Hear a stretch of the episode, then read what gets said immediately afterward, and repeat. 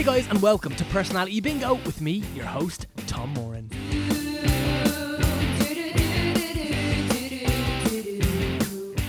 So, this week on the podcast, we have the phenomenal Dan Duffy. Dan is a DJ based right here in Dublin. He's someone I met working through Bingo Loco. He is the busiest Bingo Loco DJ uh, by a mile. He's a great dude. Uh, I love this episode. Uh, you're also going to find him at Hijinks on Monday at the Academy uh, on Saturdays. Um, he's one of the busiest men around. You're going to see him all over the place. He's also kicking in Navan for the summer as well as uh, all the festivals um, around the place. Uh, he's going to be at Locoland. He's going to be at Electric Picnic. Uh, tons more. Go and check him out uh, on his social media because um, he's first of all just a gentleman, really interesting dude, and as well he is a top class DJ and just someone to keep an eye on. Um, in other news, guys, come and check us out in Copperface Jacks the Musical. We are open this week, which is insane.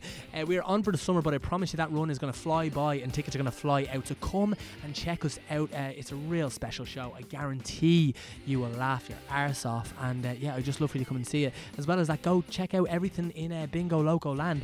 Uh, Loco Land, first of all, is um, their Bingo Loco's uh, first ever festival, which is just super special um, and something that I think is going to be a massive hit and something that, uh, fingers crossed, you're going to hear a lot more about in the coming years. Uh, and as well as that, just the general shows are unbelievable crack. Uh, I am uh, emceeing as always uh, in and out there whenever um, schedule allows, and as well as that, Dan Duffy is uh, one of the foremost DJs um, with Bingo Loco, and he just smashes it week in week out. So um, go and check out those shows. I guarantee it, you will not regret it. As always, go check out our Patreon. That's patreon.com forward slash personality bingo. And if you are in a position where you like this podcast, it adds something to your life. If you can add something to our running of the show, it makes a huge difference. If it's just the price of a coffee, of a pint, whatever it is, it's a real easy way to do it. And I appreciate anything that you guys can do. I know um, money is tight. Look, Dublin is one of the most expensive cities in the bleeding world. So like we all have enough shit to be worrying about with our money. Um, but if you live somewhere else, no excuses. You piece of shit. Um, jokes and love, jokes and love. Um, what else is going on? Yeah, go and um, screenshot this episode if you are listening. Go and let people know. Share it on your Instagram story. It's a brilliant way to let people know that you like this podcast and you are clearly a person of impeccable taste. If you want to say hello, I am at tmoran93 on Twitter and Instagram, and as well as that, we've got at personal bingo is the personality bingo Twitter account. So go and say hello over there. Either uh, you'll be kept up to you'll ge you'll ge you'll ge kept up to date with all things personality bingo and Gee related over on those social media accounts. Without further ado, lads, please enjoy the wonderful Dan Duffy playing personality bingo with Tom Moran.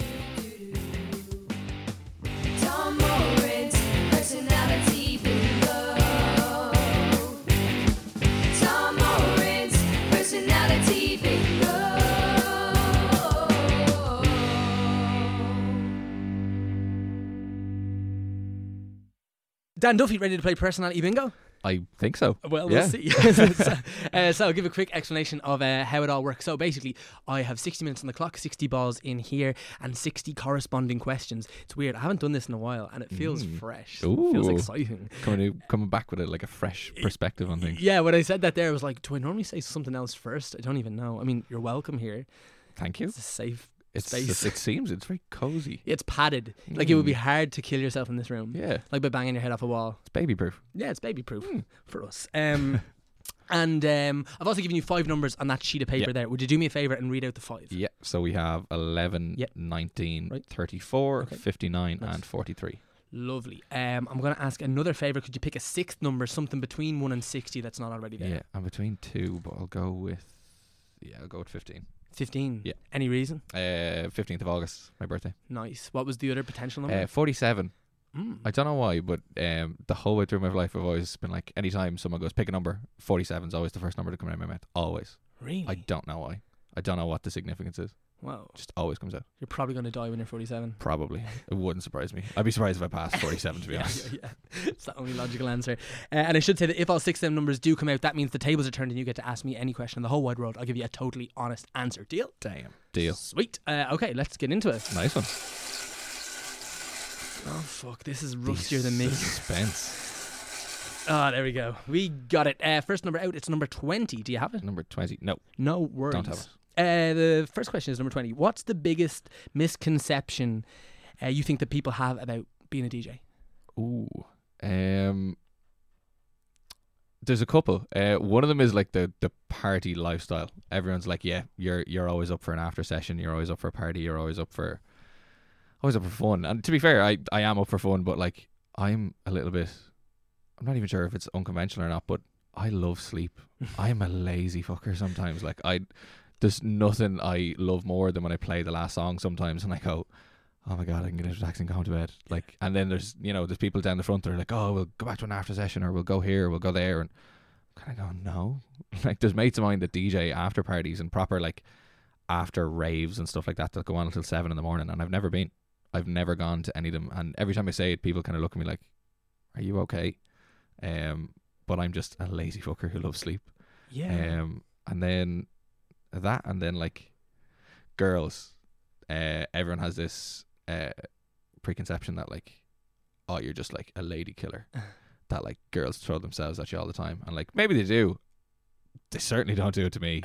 like, um, I might, I might be, uh, that might be one of those realizations where I'm like, oh no, it's just you're ugly. Um, but no, uh, yeah, that's that's one of them. Yeah, no, that's funny because like I mean, you get maybe similar things like do because obviously we met doing the Bingo Loco, which Yeah. may be important to say the start. See, like you're, you're a DJ, do tons of other stuff as well as the Bingo Loco, but Yeah. that's where we met. And then like um, and I kind of work as like the the, the host for these shows. Yes. And so y- similar thing, like sometimes you have like after the show and like lads have had a few pints and they come up and shake hands, oh so good, so good, and then uh, like like I bet you fucking swimming in Yeah, swimming in what's it? swimming Yeah. in. I, I was gonna say I, I really don't like the word I hate pussy. it. Oh, I hate it. I really don't like it. So bad, yeah, especially in that context. yeah, exactly. Yeah. My uh, my little sisters have a cat, and uh, I always find it so bad because they always call her Puss. oh yeah. They don't call her by her actual name. She's Mhm. a Puss, and every time they say it, like, ugh, Mhm. I just cringe. a little cringe.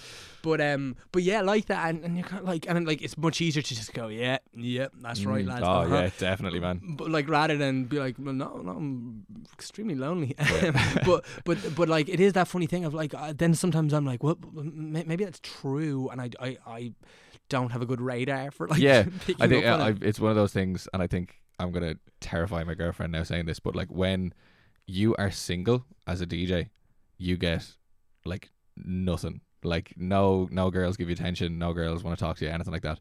I've always found every time I've been in a relationship, that's when the girls are down the front looking at you and they're kind of waving at you, and they'll come up and talk to you afterwards, and you're going, like, why couldn't this happen six months ago when I was single? Not Yeah. like, but yeah, That, that that's a funny thing. Like you wonder, is that just is that just like that thing of uh, coincidence, or that you you don't notice it then, but you do Yeah. now, or is it like a thing of that like there's nearly is it like an aura of not caring? exactly and like yeah like whatever i don't need to look for your attention and then they want the attention even more i don't know i don't get it Yeah. um but it's a strange one Mm, that's funny. And then in terms of like the whole like party element of it and stuff, and like Mm. you know being on board for it, yeah, but also not to the extent of like of others. Like, is it something? Is it like a conscious decision? Because obviously it is. Like, I, I was thinking about this, like in terms of like in terms of drink, in terms of drugs, if you want to go down that route, Yeah. like even in terms of just like sleep and general wellness. Like when you work in. Let's just call it like the entertainment industry because Yeah, yeah. you know can go. it- The same goes for me when I'm like acting or doing comedy, or if you're a musician. Any any of these things, Mm. like you're generally working from eight nine in the evening until close to midnight. Yeah. and then it's like, what what do you do? And then the job generally is quite high octane and gen- Yeah. like a lot of adrenaline going. And then it's like it can be hard to just go back and sleep. yeah So it's i it's something I, I struggle with and i think it's um i think it's kind of why there's a lot of mental health issues in in what we do and it's it's it's weird going from being the center of attention in the room to like you know i'll be top of the main room and they'll be you'll be playing out tunes and people think you're amazing and they come up to you afterwards and say oh that was amazing like you made me night or whatever. And that's great but then you go from that and like sensory overload so many people all the lights and all the loud music to all of a sudden you're sitting in the back of a taxi in total silence on your way home by yourself. And you're alone entirely with your thoughts. And it's kind of it's it's I don't know it uh, I think that's why there is so many mental health issues. That along with you know all the the issues with um you know kind of so many lads do go down the route of let's just party all the time and then they lose their mind from you know drinking all the time or drugs or whatever it is. Mm.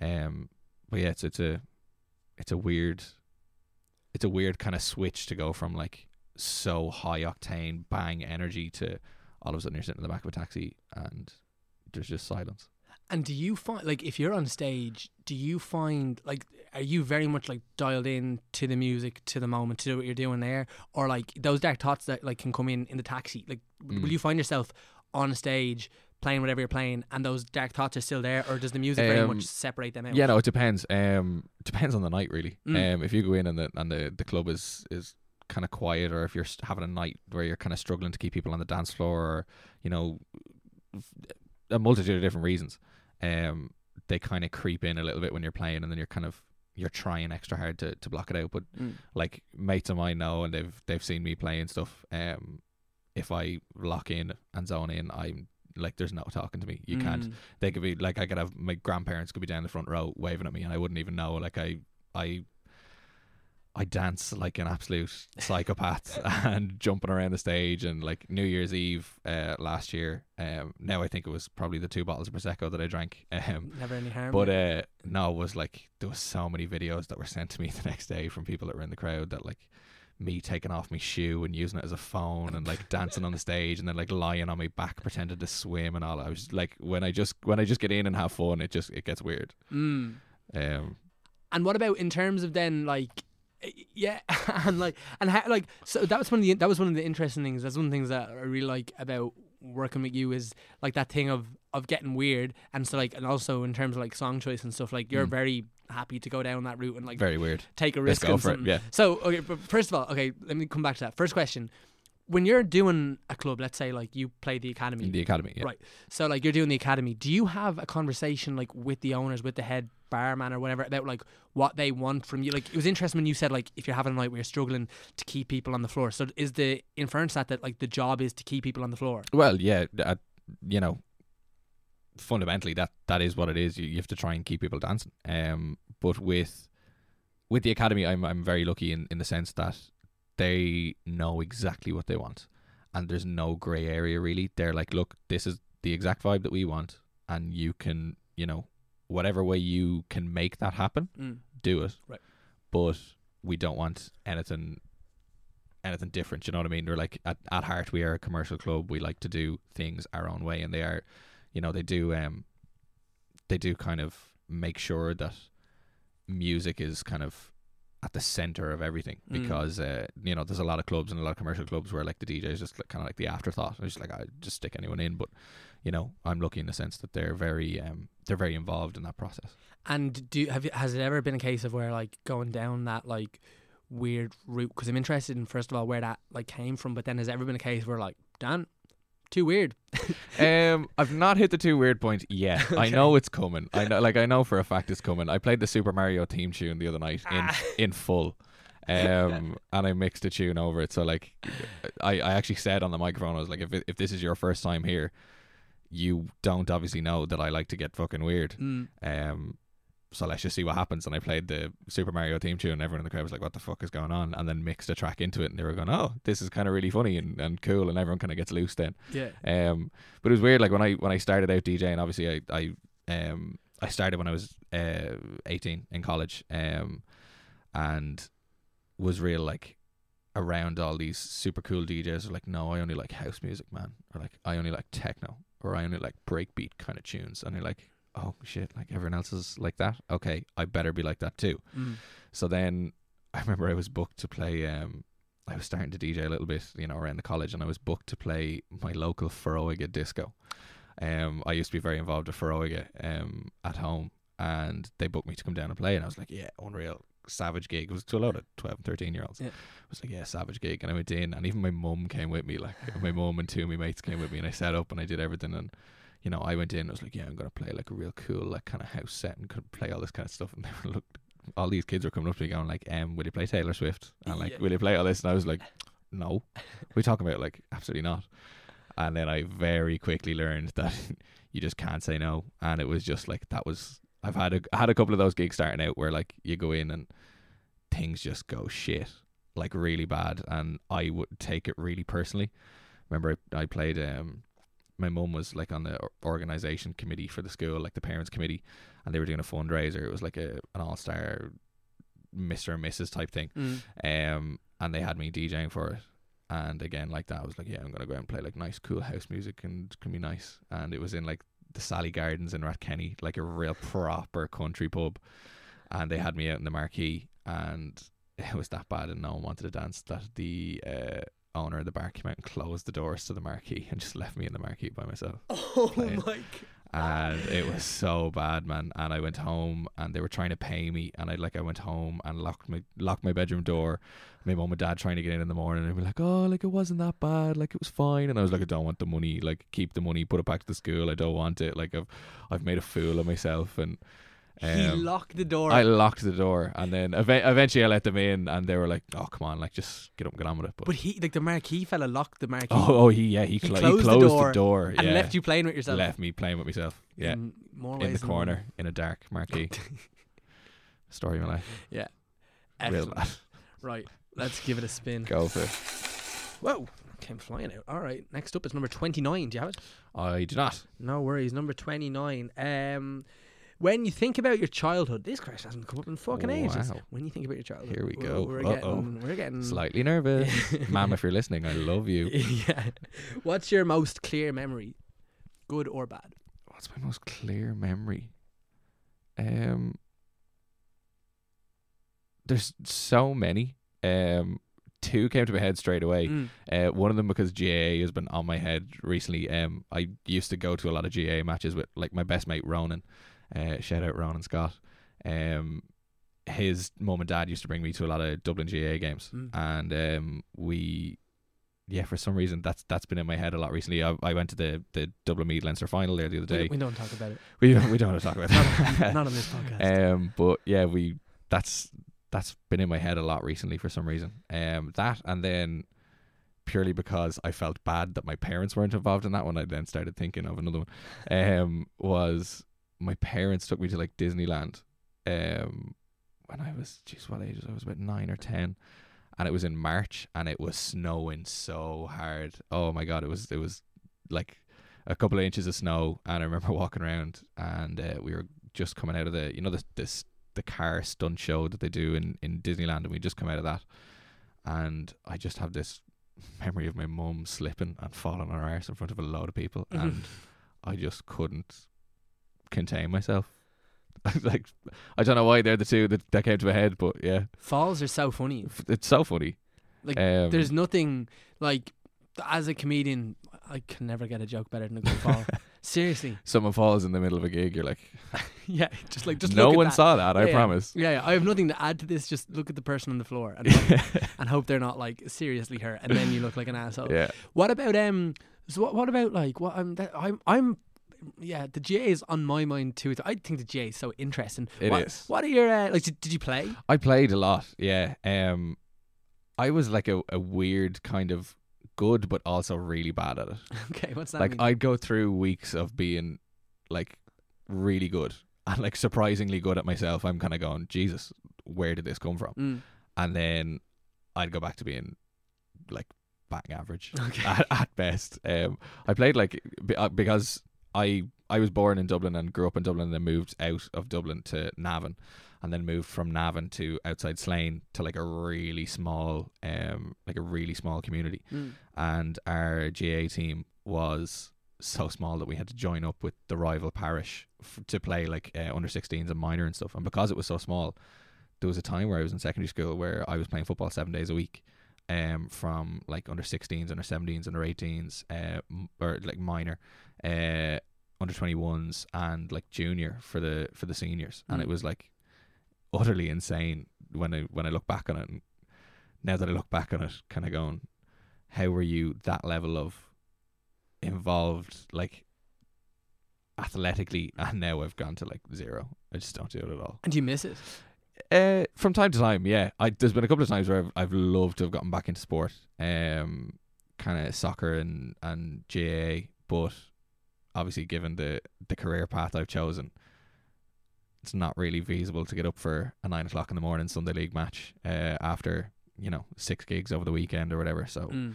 um, it is something I've always wanted to get back into. So hopefully someday, but we'll see. Yeah, and what like what is it? Um, yeah, and like that that's another, another interesting thing about the nature of that work is like even in terms of like obviously talking about like having a girlfriend and stuff like that Mm. who's like on a much more of a nine to five schedule Yeah, Like, she's a primary school teacher. yeah so yeah. like there that like uh, like that in loads of ways like you're like how the fuck does that work like Yeah, um, with great difficulty sometimes. yeah yeah, Um, I always feel really guilty because I don't know the the whole the whole time I I was brought up, um, my family always thought I was the laziest little shit ever. Like thought I was I was bone idle.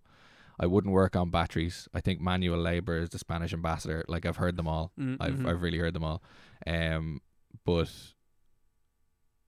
it's weird that I've kind of I've kept that in some in some aspects of life, but then also I've not.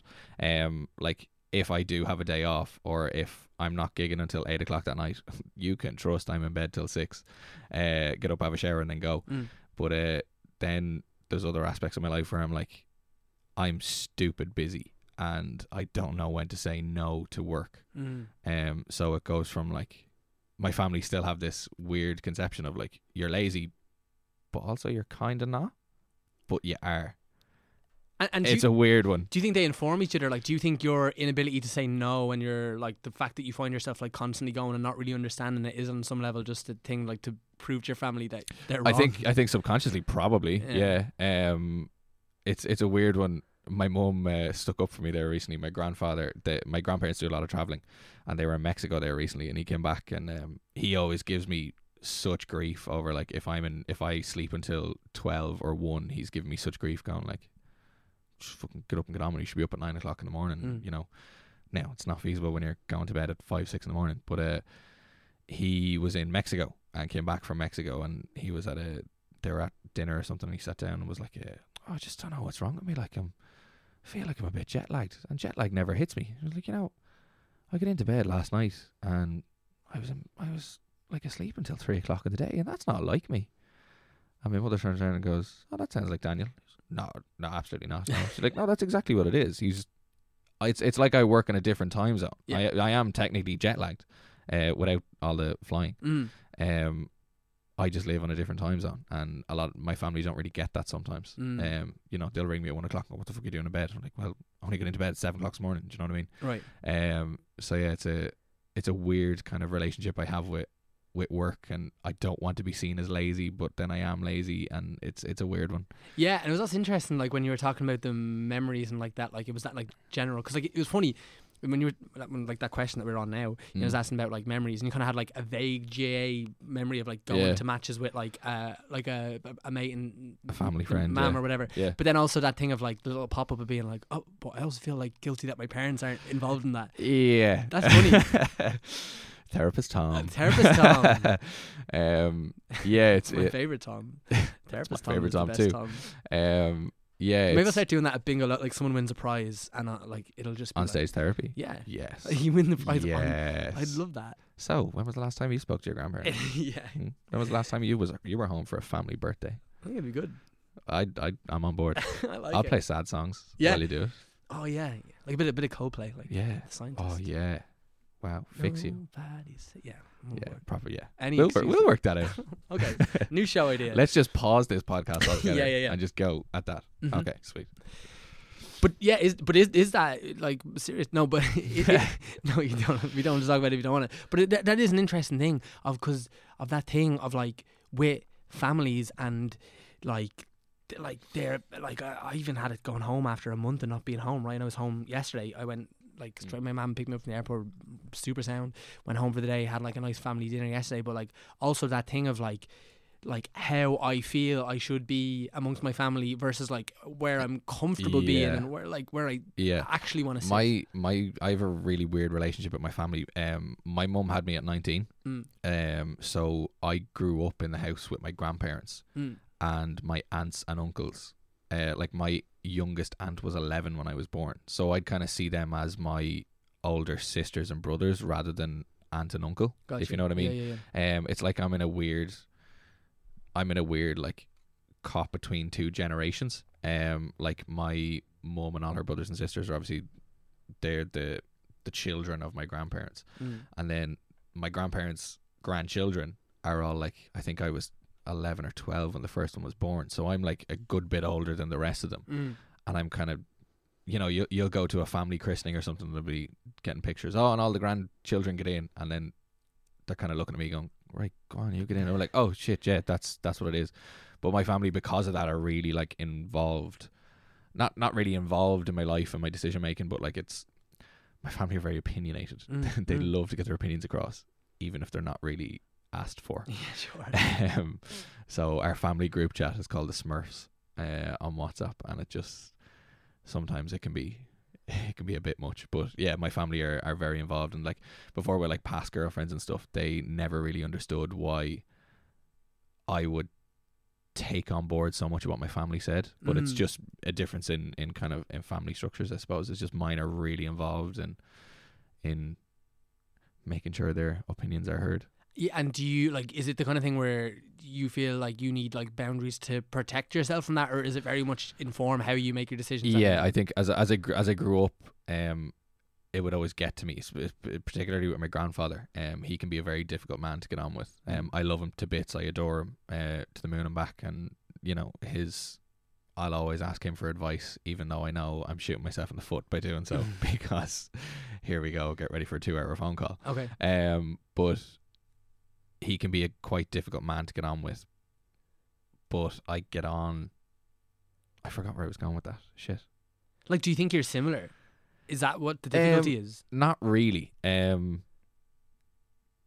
He, he's a very blue collar man. Um, he, you know, had his own uh, roofing contractors business. So all my my family are like builders. Mm. So when I was working in bars and stuff through college, it was never like, it wasn't real work. And then when I was working in an office with a music magazine, it was sure that's not real work. Mm. And then when I'm DJing, oh sure that's not real work. Do you know what I mean? Real work is a, if you're lugging bricks up and down a ladder, um, you know, on a site. So yeah, a lot of my my work stuff comes from my work ethic and stuff. I'm assuming comes from comes from him and my family. And but, like, it's, it's an interesting. Thing.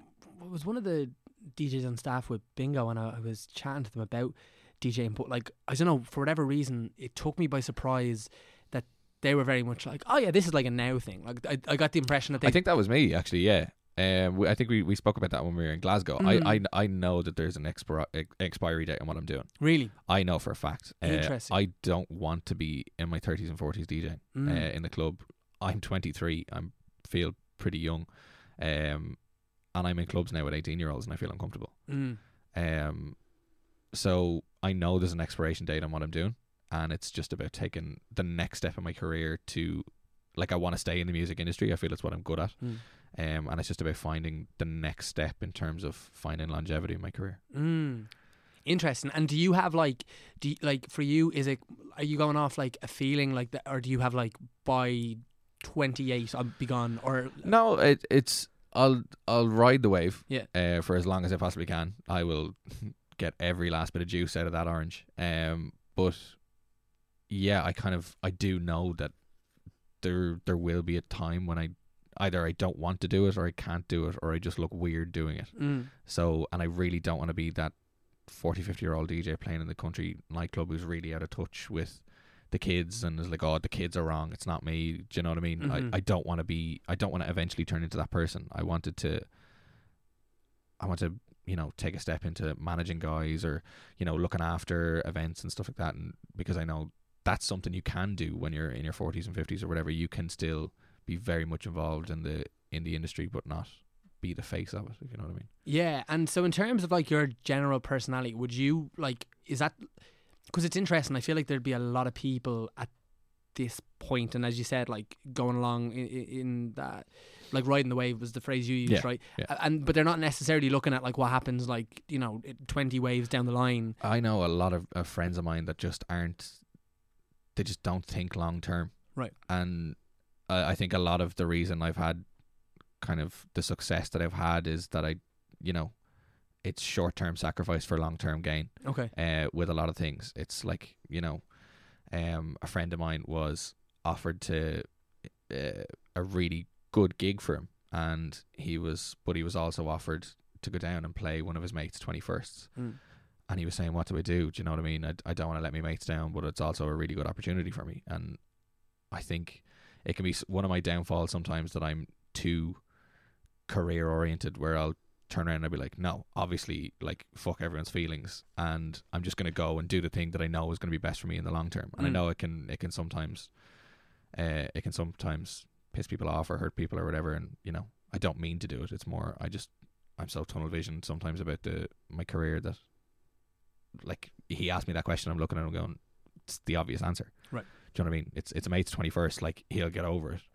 Um and it's a really good gig for you that might lead into some incredible opportunities. And in those moments when you do hurt people's feelings and it's not intentional, like what's your approach to making that okay again? Yeah. I don't really know. Never talk ignore again. it. Yeah. Ignore it and hope it goes away. Um yeah, like I don't know. Like, are you good Um, at owning that sort of stuff? Like when you fuck up, are you good at like being? I'm, like, I'm, I'm sorry. Yeah, I am. I'm very good at coming out and being like, yeah, look, I fucked up here. Right. Um, but sometimes it just doesn't help. Like with uh, with my family, um, I was with the first, my first time DJing in America and Canada. It clashed with, um, my aunt's son, so my cousin, Mm. uh, his communion, and I feel like she, everyone knew the decision I was going to make. Like I'm not going to turn down, you know, going to America and to Canada to DJ.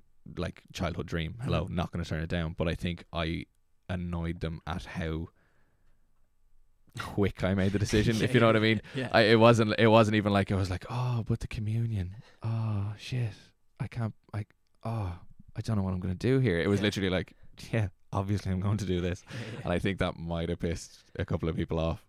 Um, but it's fine now. We, we I was kind of like, yeah, look, I am sorry, but it was, Yeah, it's funny because like what you actually did was just the most honest thing because you knew what you wanted to do and you just did it. yeah, Whereas sometimes, but like it's funny that like they need like sometimes that bit of theater around it like nearly Yeah, yeah. helps. Y- it does. It's And it- weird. but it, I feel real bad because you're like, it's very false. Um, Yeah, no, whatever, whatever way you look at it, it it's very false, and kind of everyone knows it. Yeah. But people are kind of like, yeah, but I still wanted you to, you know, at least pretend to be a little bit remorseful yeah, about yeah, it. yeah, yeah. So no, I- like I as in what you did was definitely like the most definitely the right choice thing. and the most honest thing to do. But yeah, Yeah, but yeah, people, yeah, people and People- feelings. You have pe- to. people and their feelings. Yeah, My man. God. You gotta, you gotta, you gotta think about like, like even when I was away, like it would, it would happen because you're like the fascinating thing about being away is that you're just meeting new people who you, you've never met before, and like you know, obviously with your auntie and the example we were talking about, like you're gonna see her again all the time for Oh, like yeah. you know, like the rest of each other's lives, like your Pretty much, family. Wh- Whereas, um, you're traveling, like you see someone for like a day, two days, three days, probably max, Mm. and like you never see them again. But like, it's like interesting things would happen when you're traveling. Like for example, I've got like a sh- like a shake in my hands. Mm. Sometimes I'm like a shaky hand person. Yeah. Yeah. and like it's really interesting, just like the way people approach that. Like I always use that as a good barometer for like people. Like some people will just come up and go like, "Ah, man." What the fuck is wrong with your hand?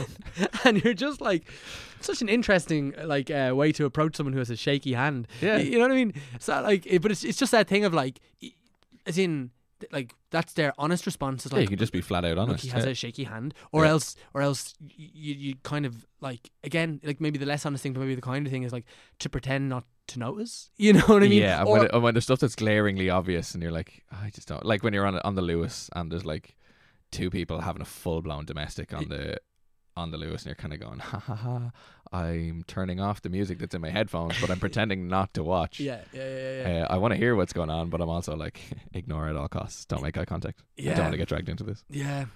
Oh, you can't beat a good a good fight A good fight on the Luas, like that. You've Dublin nothing bus. to do with. I never, one of the weirdest Dublin bus memories I ever had was like, um, was on the 13 leaving college. I went to college in DCU and I was getting the bus back into town, and uh, it was absolutely disgusting. There was two lads down the back, and they were um, they were using, I don't know what drug it was. I, I was in first year in college and was like proper nervy Mm. but they were using some form of drugs down the back of the bus. Was too afraid to turn around and look, and then one of them just was like, "I need to go for a piss," and just stood up and started pissing.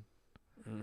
And it was like they were behind me, so I was like, "Oh my god, like that's gonna roll, that's gonna come down at my feet." And I like lifted up my feet onto the thing and looked down, and there was just like piss flowing underneath the seat. So in terms of the geography of this pissing, so he was he so he was in the back row, He was on the back row of the bus. and so yeah. he was pissing down the corridor or down under the no, seats. like down under the seats. Interesting, interesting choice. Like yeah. where because I think I feel like if I was going to do that, which I wouldn't, but if I was going to If do you're that, gonna do it, go all out. Just stand in the middle with everything out. Just be like, yeah, or like I think I might have pissed into the cushion for the bit Yeah, of soakage. ah. You know what I mean? clever, Maybe. clever. I mean, God bless the person that sits down on it. yeah, exactly. That's the Someone must have spilled a bit of water. Yeah, yeah. um, Uh, but d- like sometimes I think about that, like the amount of piss that you must interact with on a daily basis that you just don't know. oh, definitely. The amount of times you'll you'll leave a club at night and you'll just walk past like an alley and you just catch a whiff. You're like, haha, Yeah. there it is. Yeah. Yeah. Couple, couple of random streams that you don't really know where they've come from. Mm. Oh, that's definitely. Yeah. Sometimes you get a feeling that it's time to roll the machine again. I feel so. Yeah. I think when you're talking, talking about talking about drug abusers uh, pissing on a bus. Yeah. is kind of a good one. Yeah. that, that is a good clue. All right. Uh, next up is number six. Do you have it? Uh, no. No worries. Number six question No. is: uh, If you couldn't do what you're doing right now, so DJing, what career would you pursue? Ooh. I always, always, always wanted to be a lawyer. Mm. Like going to, I think it's one of those one of those jobs that everyone when they were in secondary school was like, yeah, I want to go on and do law or I want to be a barrister and all this kind of thing. Now I never like I never would have been able to do a law course. Look, looking at mates of mine who were in law when I was in college, looking at it, going, Jesus Christ, not to hope. And what is what is it that you see them doing that you're like, I couldn't do it? Um, just the sheer amount of stuff. Mm. Um, just essays and stuff. Essays were always like I knew. I, I did history in, in secondary school, and for anyone who did history will know the pure amount of writing. Um, and I knew what to be writing. Mm. my hands just couldn't move quick enough. So that was like my teachers were always like correcting my my stuff, going like you you know this, and I'd bullet point my last essay because I'm such a slow writer that I couldn't actually finish everything in an exam. Um, but just the sheer amount of writing, I I could never get around to it. Mm. If I wasn't doing, that was like if you were to ask fifteen year old Dan, he would have been all righteous and be like, I want to be a lawyer. Mm. Um, if you were to ask twenty three year old Dan, um, radio. Mm. I'd love to get into radio. Um, something I've always wanted to get into, really. Um, and there's been a couple of opportunities to get into it with with DJ, and thankfully it's it's it's close enough to it that, that you can. But Mm. um, it's just uh, with the the way my schedule is at the moment, I, it's not something that I could take on. But you never know; it might might be something that that comes along down the line. Yeah. What what what is it about? Like, because radio. A lot a lot of my family were involved at radio. No Uh, way. yeah, my uncle still um is still a host on 104 FM 104 and LMFM. So wake up to the 80s with Eamon Duffy on FM 104. You're welcome, Eamon, um, for that one. Uh, it's like six o'clock in the morning on a Sunday morning. I was gonna ask, yeah, like in terms of like a slot, like would you have a timer like that's the Dan Duffy time, like?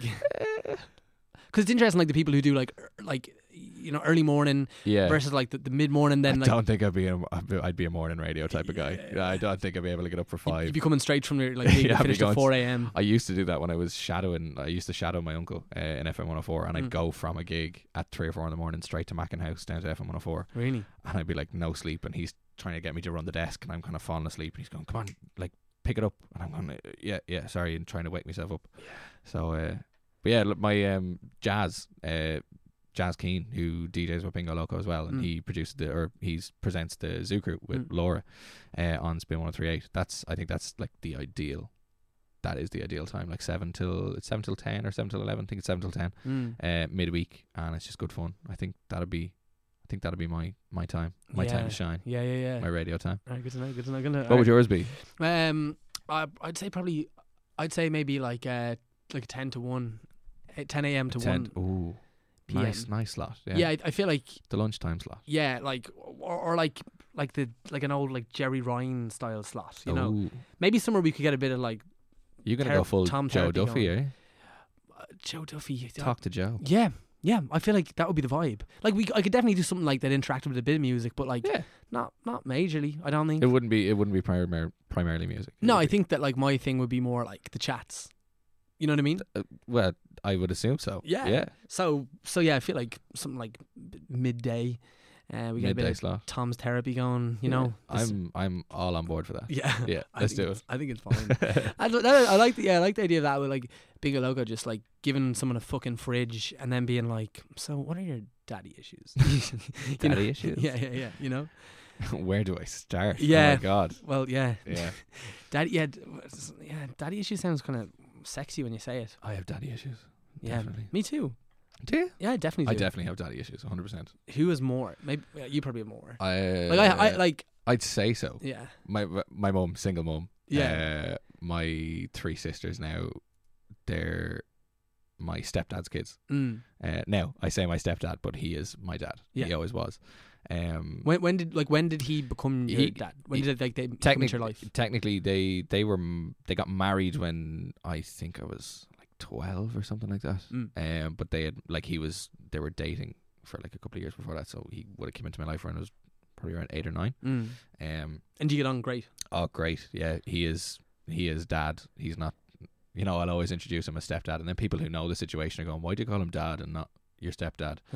Um, but that's no, he's he's my dad. Yeah, it's such good a. old, like, good I, old Kenny. I feel like it's one of the, like that's a cool because it, it must be a just an interesting situation like as a like as a man if you're coming into like that situation where you're like that Mm. like just to to thread Take- that line. Yeah, you're taking over someone else's life. Not uh, that that sounds weird. Mm.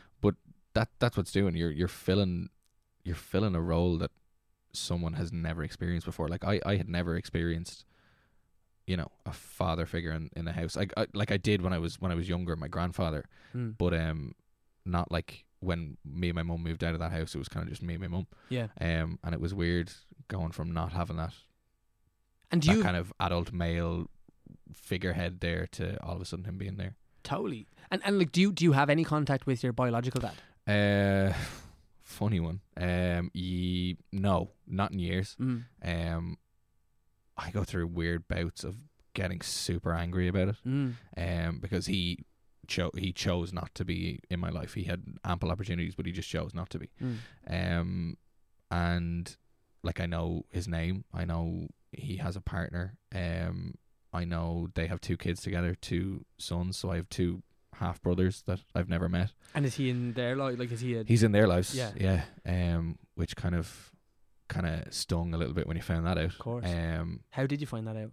I saw on Facebook. Really? Yeah, I was uh, I was like 14 and was kind of I had this or 14 15 I had this in my head that like oh, I wonder what he's doing. I, I it's it still randomly pops in you like oh I wonder what he's doing. Not that I not that I should care, but I do. Mm. Um and it I was like, yeah, I'll search him on Facebook and I found it. And then I saw like a baby picture. I was like, oh shit.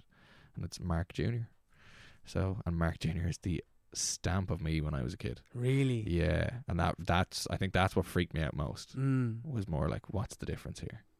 And you've never, like, since you made that discovery, you never reached out. No, I like so I I made that discovery and then oh, I think it was like it was before I turned 18. It was like 17, 18. Hmm. I think um I reached out to his brother um Dave, so he would be my uncle and he was always like I I loved Dave. I still do love Dave. He's great. Mm. Uh, him and his family are great. Um but I reached out to him first before reaching out to my dad and I met Dave and kind of sat down and you know, haven't seen each other since it was like 2002 or something like that. So, like a lot of catching up to do. Um, they technically didn't know me as a person. Do you know Mm, what I mean? yeah, they would have yeah. met me when I was like what seven or eight. Um, but he sat down and was like, "Look, I'm gonna, I'll, I'll talk to him and, and try and get him to reach out," and he didn't. And then I, when I was, or no, he rang me on my 18th birthday, and uh, you know, it was like, "Hello, son."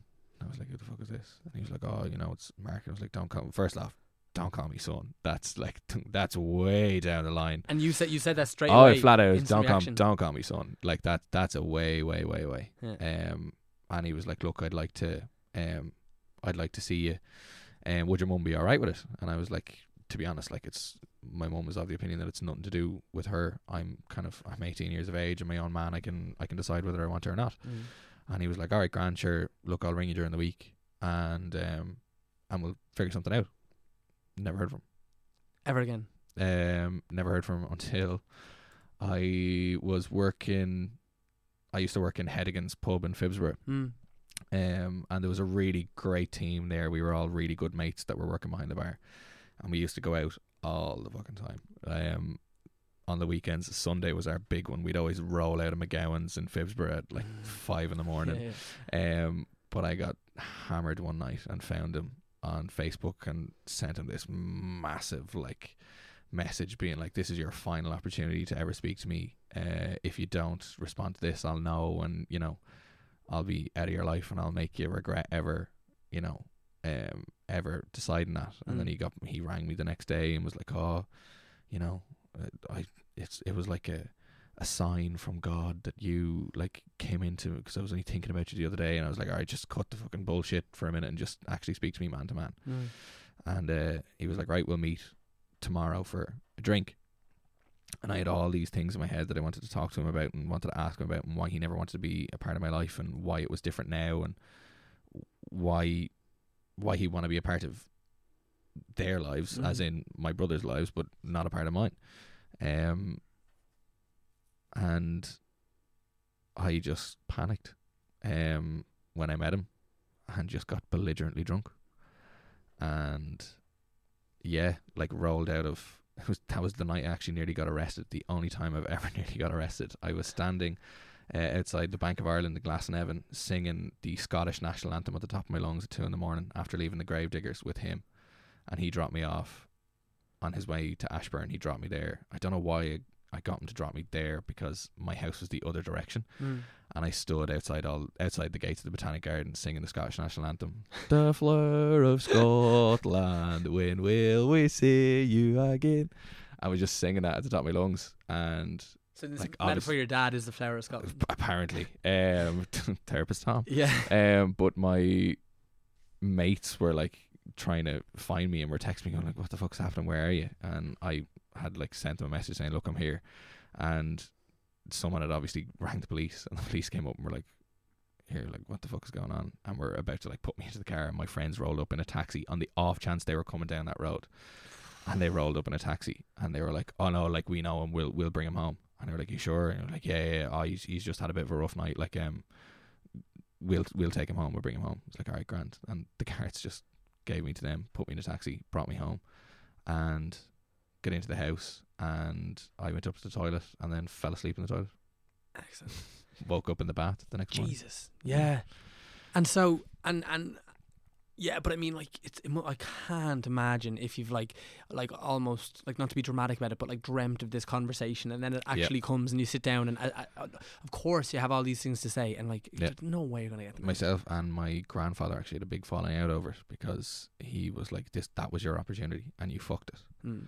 And I got really emotional. I remember breaking down in tears in work in front of one of my managers, and he was like, uh, uh, uh, "What the fuck?" Uh, like he knew what he knew the the backstory. Like I had told him when I was going to see my father for the first time, and then he just saw me break down and was like, uh, "Shit, uh, I don't know what to do." Yeah. Um, Do you want to raise? he just started to me. It was like, uh, "Just take an extra ten minutes off your break and just like go for a snooze or something. Like you'd be all right." And I Go like, for a snooze. like, "Oh, thanks, Barry." When have you ever had a big breakdown and been like, oh, I just just need a snooze, man? yeah, was, that was it. Like, um, but yeah, we had a big falling out over that because I fluffed the opportunity to to answer all these questions, and I'm kind of looking back at it now. I'm kind of like, "Do you know what? I'm glad I don't know the answer to the questions because I kind of don't care. Mm-hmm. Um, things have turned out okay. Um, it was always like a thing when I was a kid where my family would always talk really derogative. Der- uh, I can't get that. They- derogatively. Talk derogatively about him, um, around me, and it used to piss me off because I wasn't able to make that decision for myself. Mm. It was almost like they were telling me he was a bad person, and I didn't want to believe it. Mm. Um, even though all the signs pointed to him being a bad person. Sure. Um, but yeah, it's it's like a a weird kind of I want to find this out for myself. And then the older I got, and you know, my family would always turn around and say to you like, uh, "It doesn't matter. Like you have a family that love you anyway, and you know we we love you to the moon and back and all that kind of thing." Um, but it was always as a kid, you're like, "Yeah, but like that's not the point." But I think the older you get, you're kind of like, "Yeah, I don't really care." And does it? How does it inform your relationship to the potential of being a dad or having kids? I like it sounds really weird, and again, Maria is gonna freak when she hears this, but like I, if I could have kids tomorrow, I would. Like Mm. now, I am in no way, shape, or form ready for kids Mhm. at all. I am very immature, but like I would love to have kids in the Mm. morning. Um, I want to. I don't want to be like him, and I want to prove that, you know, I. I don't know. Like, I want to prove to myself that it's not that hard a job. Obviously, I know parenting is an incredibly difficult task, but I want to prove kind of to myself that the fact that he wasn't there didn't affect me in any way, shape, or form. Mm. And I want to be the father to my kids that I didn't have. Mm. I did have it from my stepdad. He's amazing. Um, I really can't put into words how much I love that man. Mm. But uh, yeah, from like the biological side of things, it's it's like a weird identity thing. Yeah, because there must be something so special about having like a stepdad. Because okay, you have a dad and you have whatever relationship you have with him, but then you have a, st- uh, and that like is kind of, you know, as someone who It's like he chose to be there. exactly that's Yeah, exactly he, what he say. made the conscious decision to to be a part of my life. Yeah, he had absolutely no like He had- blood yeah, requirement. He had or, every every chance and every choice to be like, nope, Mm. and he didn't. such a, it's such a like it, it in the in the most like um what, it, like it's it's the most manly thing you could do. Whatever whatever manliness oh, yeah, is, yeah, like yeah. but like in terms of like stepping up, showing up, being there, being a, a positive role model in Doing the right life. Yeah, doing the yeah. yeah, No, it's it's um, I I genuinely can't actually put into words how much I love that man. So, mm. yeah, it's pretty Yeah. amazing. Yeah, it's a weird one. Right, let's give it a spin. Let's go for it. I got really emotional. Woo. Yay! right, number four and one, 41. Do you have it? 41 or 43. No. don't know. 41. Um, questions. What's your biggest career disappointment? Oh, um, biggest career disappointment. It was one of my first gigs, and it set the tone for the rest of my career. Um, Being one big disappointment. yes. Um, no, it taught me a lesson very early. There's there's like two or three. Um, one of them was was the uh, the family or the all star Mr. and Mrs. thing where they Mm. closed the door. I mean, that was one of like I'll never forget. In the movie of your life, that's, I will never forget him that's like- closing that door. Those big double doors, and they just boom. I'll never forget that. And then did you have to go back out through them yourself afterwards? Yeah. I, I- the worst part was I didn't want to admit defeat. I was like, no, I can, I can, I can turn this around, lads. I can turn it around. And I played for two hours after by myself. Oh, Jesus Christ. Oh God, looking back at it, you're like, Jesus Christ, yeah. how have you somehow managed to make a career out of this? Yeah, but you kind of need that those yeah, moments. you need you need the kick in the the kick in the teeth. Mm. Um, that was one of them, and then the other one was um, there was a competition, Travel to Ultra, which was um, Ultra Music Festival in Croatia, Mm. and it was win a, a slot at the festival, and they were doing one of the heats with the college DJ society, um, and I had gotten through to uh, to perform to be one of the contestants, and they put me first on, and it was my first year in college summer ball. All my friends were coming down like they literally had to be first in the queue if they were going to see any of my sets. So they like queued up for an hour beforehand. So Mm. they skipped pre-drinking and everything. They were like, "No, we have to go see Dan." And I was wor- I used to work in a bar in college. Um, so I had said to my boss, like, "Look, I know you need me for the summer ball, but can I have the first half hour off so I can do my set?" And he was like, "Yeah, absolutely." So I was getting up like to DJ in my full like uniform for the for the college bar, big bright orange shirt with new bar written across it um, and got up on stage and popped my USB into the decks, and the USB just didn't work. I hadn't done it right. Um, I hadn't transferred all my stuff right, and it just went to shit. And everything had to be wiped off my USB. And then, like I'll never. It was Rory Lynham, and he was there, and he looked at me. He was like, "Have you got another USB?" And I went, "Nope." And he goes, "Well, lesson learned, buddy." So I had to. My friends were down the front looking at me, and I had to just turn around and walk off stage. Ugh. And it was that would have been like the the biggest gig I had ever done to date, and I just had to turn around and walk off stage. And then not only that, but I was also on the bar in the room where they were doing that, in, in the venue where they were doing that. So I had to watch everyone else get up and do their sets while I was working for the rest of the thing, and that just I have like this weird anxiety now where I have like four USBs on me at all time. Um, that really that that hurts still. Mm. Now I knew it, it. It was I. I didn't think I ever had a chance of winning it. Uh, the the guys that were in it were a lot more experienced than I was, but it was a case of like, yeah, that hurt. That that having to watch them afterwards was was really tough. Oh. Um, that and then yeah, the the double doors. All right, opposite end of the spectrum, doors. right? Then, so just before you come on, we we're chatting like, "What's up? How's it going?" And you're then something like Belfast happens. Yeah, Belfast kind of. I don't think I've still. I, I still don't think I've processed Belfast fully. Um, but it, to to fill the listeners in on Belfast, um, Stormzy was playing Belsonic uh, last Thursday, um, Thursday the twentieth, and myself, Jadel, and Oshin, two of my my really good mates, me and Jadel live together. Um, we were going up to see the gig. Mm. Um, Oshin and Jadel were playing the after party in the, one of the clubs, so we were like, yeah, we'll go up and we'll, you know, make a kind of day of it.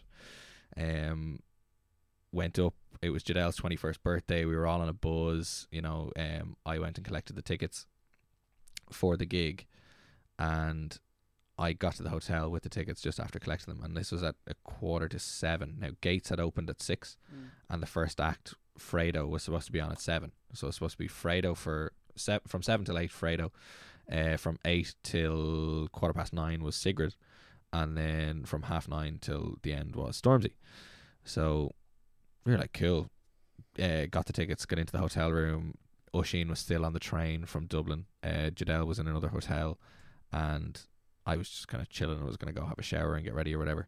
And my boss from the academy rings me, and uh, he the the coverage was a bit bad, and I thought he said, uh, "Are you psyched?"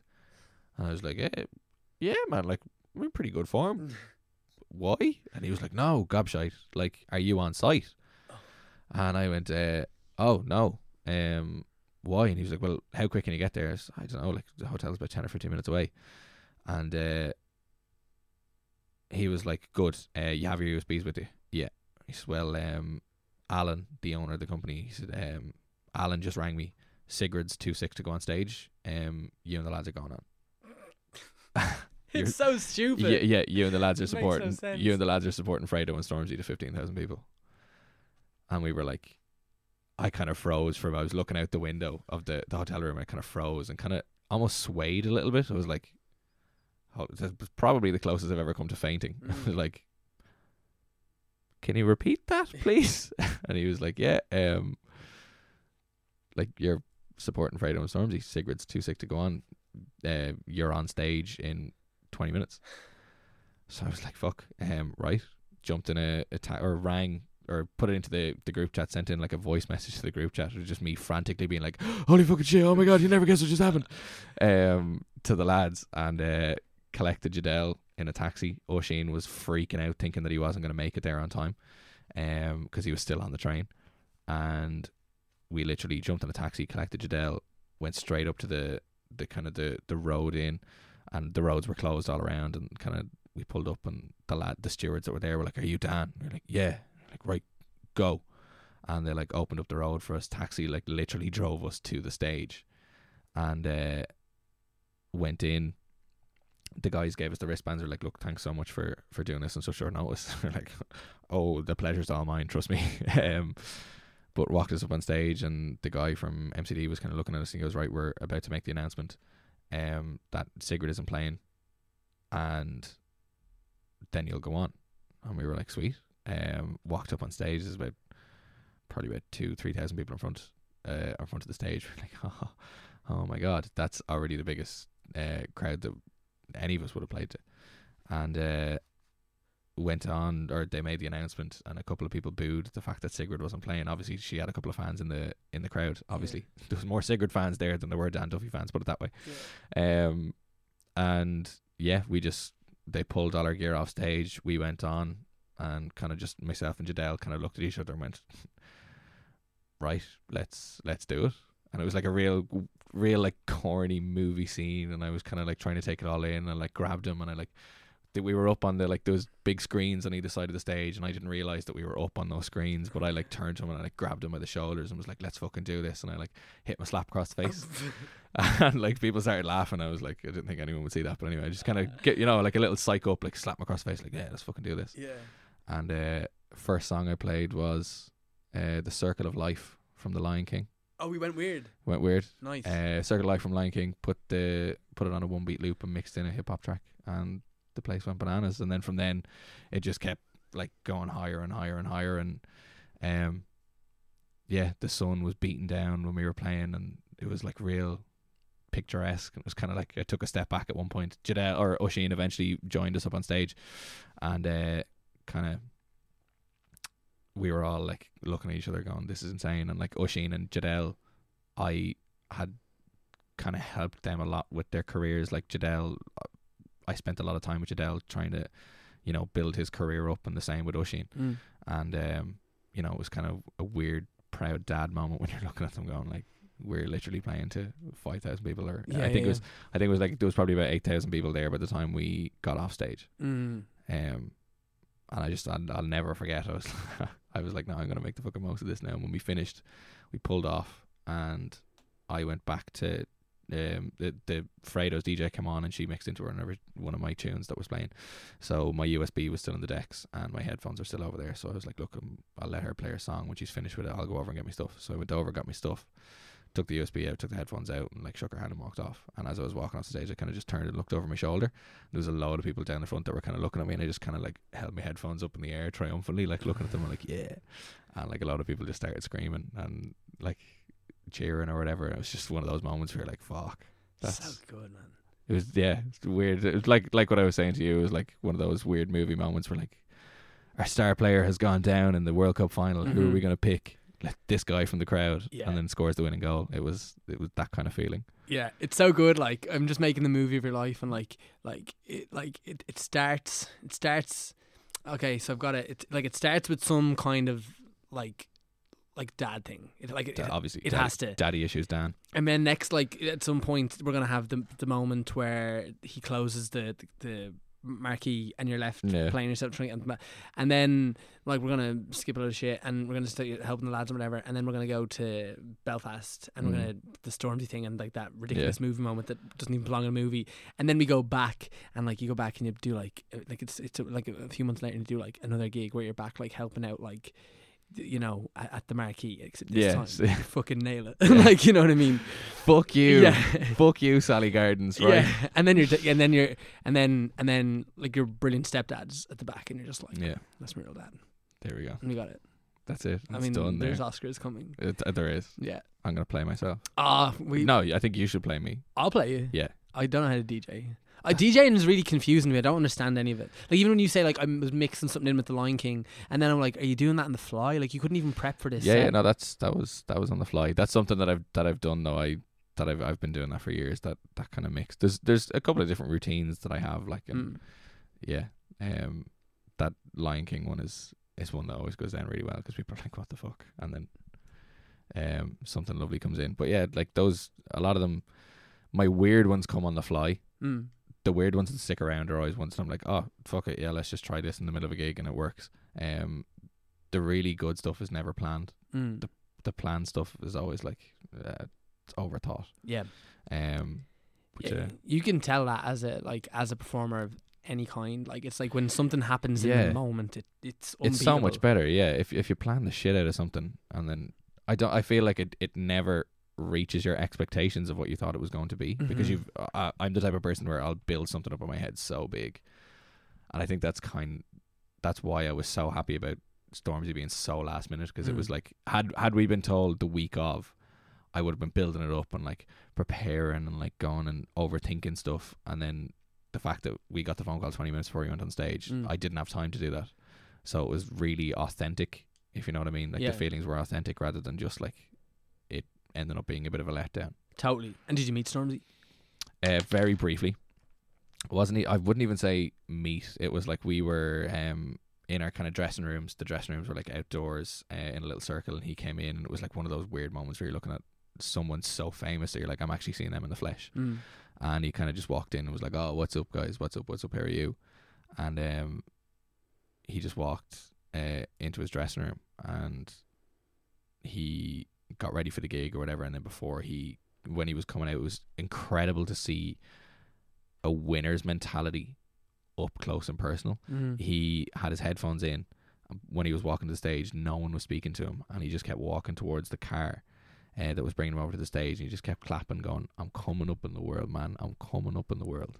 I'm coming up in the world." Just kept repeating it over and over again, and then got into the got into the van, brought him to the stage. He did the the show. The show was insane, and we left early to go to we had to DJ the after party, but one of the guys stuck around after, and he was saying that he was in the dressing room getting his stuff when Stormzy got off stage, and he came. He was like the only word I could use to describe it was galloping, like he was like jumping around the place like a like a child that was after eating a shitload of skittles. Like he was just full of energy and full of beans and jumping around and having a great time, and it was just he was so happy with with that gig and it was one of those things you know you know when artists and stuff are like oh, I'm so happy to be here in Belfast and you're like you've said that at every gig on your 48 stop world tour Mm. um but it was like when he was saying it man you, you've no idea how long I was waiting for this Belfast show and when you saw him before and after you were like yeah that's authentic Interesting. flat out yeah Yeah, man. It's like yeah, that's the thing. You can't fake that like spontaneity, and you can't fake that. Pure emotion like yeah, you, you you can can't tell. yeah definitely You can't fake it. Um, but he was yeah amazing. One of the best hip hop acts I've I've seen live. And then the lads, um, we Fredo was the other the guy that was on um that was on the bill as well, and his dressing room was right next to ours. Mm. And we came out of the dressing room, and he was out there uh, having a fag, and the lads were kind of like, "Holy shit, that's Fredo! What the fuck?" Uh, and kind of looking at each other, and I had a couple of beers with me at this point and was feeling a little bit obviously full of confidence after smashing the set or whatever. And Mm. I like turned to Fredo and was like, Yeah, did you like that warm up set, did you? and he was like, Yeah, why?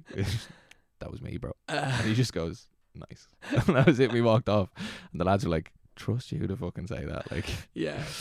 Oh fuck it. yeah, that Fuck was. it. I feel like that was your day. You could do whatever you want. yeah, it. that was that was one of those shoot your shot moments. Yeah, yeah, yeah. Probably, like it- that was one of those days where everything was going right. He could have been like, "Yeah, well, I need a new warm up for my world tour, so you're on, bro." Like it literally, it was that kind of feeling where like anything could happen here. I'm just Yeah. gonna chance it. Yeah, man. So yeah, it was gas. That's so sweet. I love that story. What a way to end. Uh, that's us. We did the hour, That's man. us. Jeez, there we Sixty go. minutes. Um, do us a favor. Um, tell us about like what's going on because obviously you're the flat out. What's going on? What's Flat out, what's yeah. Um, Marcus, one of your your old um, uh, what's the word I'm looking for? Guests. Guests. Yeah. That's the word. Oh, he's a has-been, man. He's a.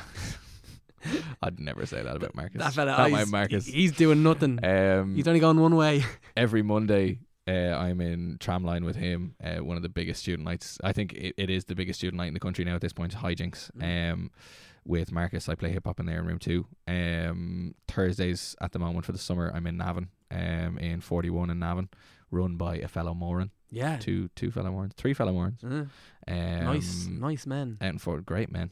Um, out there every Thursday, and then Fridays up and down the country with Bingo Loco, the biggest craze kind of sweeping the nation at the moment. hmm I was uh, as you can tell. I was writing my bio for Coppers, the music. I was like, I'm going to include Bingo Loco, and I was Oh, trying to yeah. like find the word, like the right word. I went to the website, being like, is there a quote I can use? I was like, it's like, like, Ireland's most popular night out, like probably, Yeah, M- maybe. I think so. like across the co- like, there's not there can't be any other nights that are doing There's no other nights that have been that twenty gigs a successful. weekend or whatever. Yeah, and then that they turn around and go, do you know what?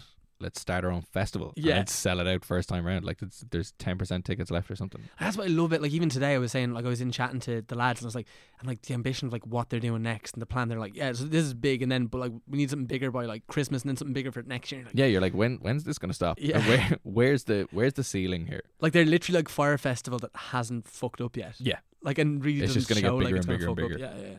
So um, yeah, Fridays with Bingo Loco, and then yeah, Saturday is kind of between Limelight in Belfast and um, the Academy then in Dublin, Yeah, along with more Bingo Loco.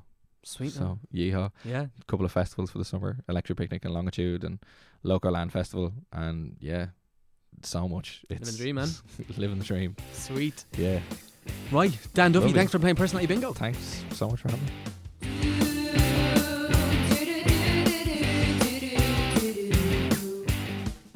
So guys. That was the amazing Dan Duffy playing Personality Bingo. Dan, if you are listening, a massive thank you to you for taking the time to do it. Uh, I know you are the self-proclaimed busiest man in Ireland. That sounds like an insult.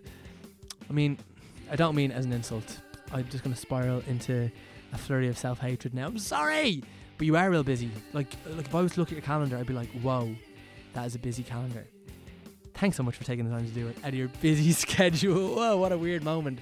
But I'm not doing it again. Um, in other news, go and check out uh, Copperface Jacks the musical. Uh, we are back um, better than ever. I'm so chuffed to be back in the room with the guys. They're just the best. And uh, yeah, as I said, we're opening this week, which is insane. So please come and uh, see the show. I mean, doesn't really matter to me, to be honest. I just wanted to see it because it's fucking good crack.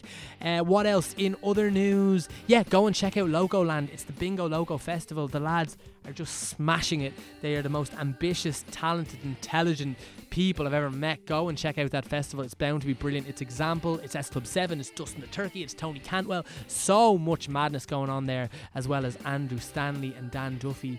Just, um, creating additional general carnage. So look, it's all set up uh, to be an unbelievable festival, and uh, yeah, there's shows throughout the summer. So go and check them out. Uh, I'm going straight to a show now um, in 22 um, that's sold out. So look, it's one of them geeks you need to get on on it pretty quick because uh, these are popular shows, but uh, they're only popular because they're brilliant. And I know if you like this podcast, you'll probably love the shows. Uh, what else? Uh, go check out our Patreon, patreon.com forward slash personality bingo. If you can chuck a little bit of cash our way, the price of a coffee, price of a pint, that is loads. Anything really makes a difference, lads. So Anything you can do is massively appreciated. And uh, what else? Yeah, go and say hello um, at tmore93 on Twitter and Instagram. Uh, the personality bingo account is at personal bingo. And uh, go and share a screenshot of this episode on your story on Instagram. That seems to be a really good way to uh, share. I've heard other podcasters saying that, and it seems to make a lot of sense. Anything like that, tweet, Facebook, just telling a friend, whatever you can do, do it. It makes a massive difference, lads. Look, these conversations mean a lot to me, and if you're listening, I hope they mean a lot to you. So I just want to get them out there to as many people as possible. But look, that's it from me. Uh, what an episode! Uh, what a great time to be alive. Um, thanks so much for listening, and we'll see you next week for another episode of Personality Bingo with Tom Moran. more.